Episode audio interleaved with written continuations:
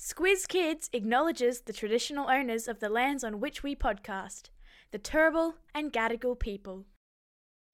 Squiz Kids! It's your daily news fix. Fun, free, fresh. Hello and welcome to Squiz Kids Today, your fresh take on what's happening in the world around you.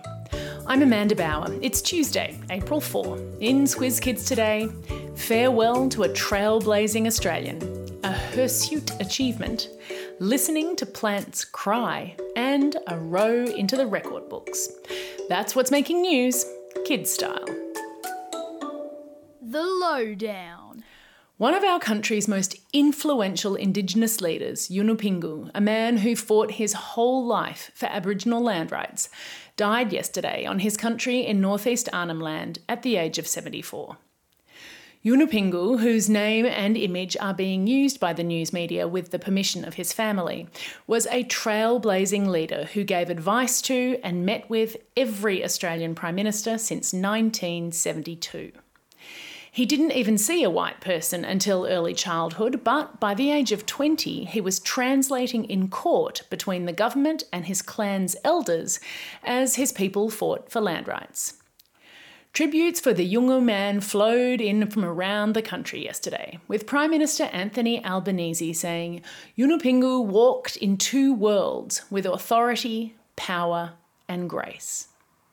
He's referring there to how Yunupingu was a deeply respected leader both at home on traditional land with his Gumatj clan and within broader Australian society. And he worked his entire life to bring those two worlds together. If we were to acknowledge all Yunupingu's accomplishments, we wouldn't have time for anything else on this podcast. But you should know that he was Australian of the Year in 1978, long before you and maybe even your parents were born. He also helped to start something called the Garma Festival, which is Australia's largest Indigenous gathering, an annual four day festival that the Prime Minister attended last year to work with Indigenous leaders, including Yunupingu, on the plan for the upcoming referendum on the Indigenous voice to Parliament. Yesterday, Yunupingu's daughter Binmila said, our father was driven by a vision for the future of this nation, his people's place in the nation, and the rightful place for Aboriginal people everywhere. There will never be another like him. I'll put some resources in your episode notes to learn more about this great Australian.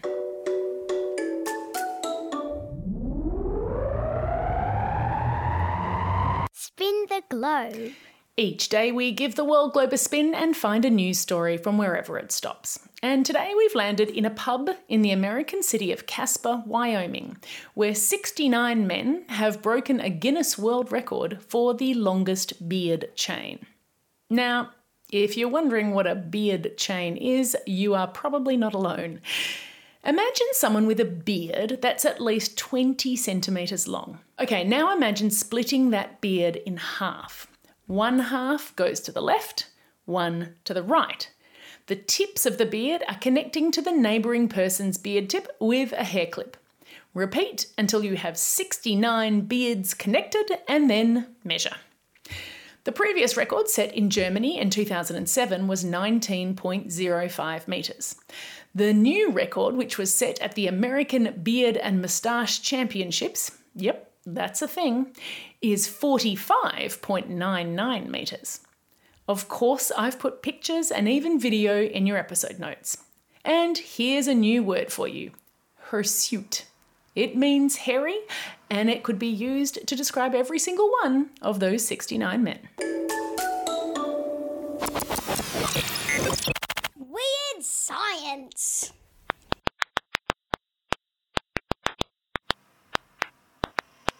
What do you think that noise is? Bubble wrap being popped? Maybe microwave popcorn? Actually, it's the sound of a stressed out, unhappy plant, with the frequency lowered so that our human ears can hear it. Researchers in Israel have used an ultrasound machine to capture noises coming out of healthy plants and compare them with plants that were dehydrated or had their stems cut. Happy plants made about one click per hour. Sad plants, about 35. And although the noises are too high pitched for us to hear normally, it's likely that bats, mice, insects, and other animals exist in a world filled with plant sounds. Of course, plants don't have vocal cords or lungs. Scientists think that the noises are made inside the xylem, which, by the way, is a great ex Scrabble word. Those are the tubes that take water from a plant's roots to its leaves. Air bubbles are more likely to form in the xylem during stress on the plant, and those bubbles could be responsible for the stressed out popping noises. Excuse me a second while I go and water my plants.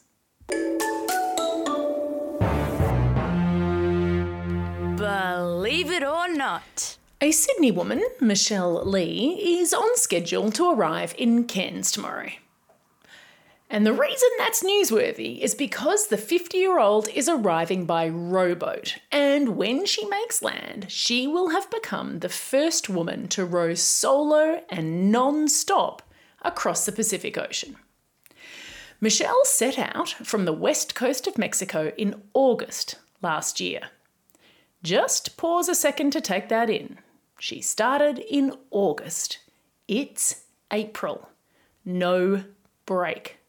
Unbelievable. Michelle encountered hurricanes and cyclones, has seen majestic giant blue whales, and watched flocks of migrating seabirds. After finishing her secret stash of Easter eggs four weeks ago, Michelle's final challenge is to navigate the tides, winds, and currents of the Great Barrier Reef without chocolate. Besides seeing family and friends, Michelle says she's most looking forward to a shower, fresh bed sheets, and a massive stack of pancakes. Hey, what about refreshing that Easter egg stash? She's just in time, after all. Time for the quiz. This is the part of the podcast where you get to test how well you've been listening.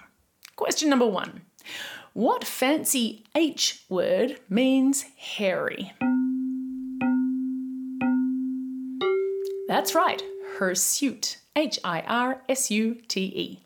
Question number two. Rower Michelle Lee set out in August from the west coast of which country? Well done if you remembered this one. It was Mexico. And question number three. What is the name of Australia's largest Indigenous gathering, which was started by Yunupingu? You got it. It's the Garma Festival.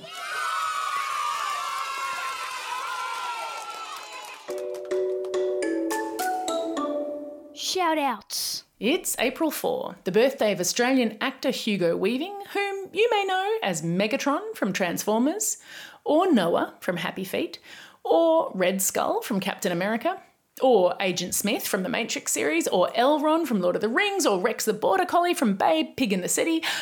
That's not even the whole list. Have a rest on your birthday, Mr. Weaving.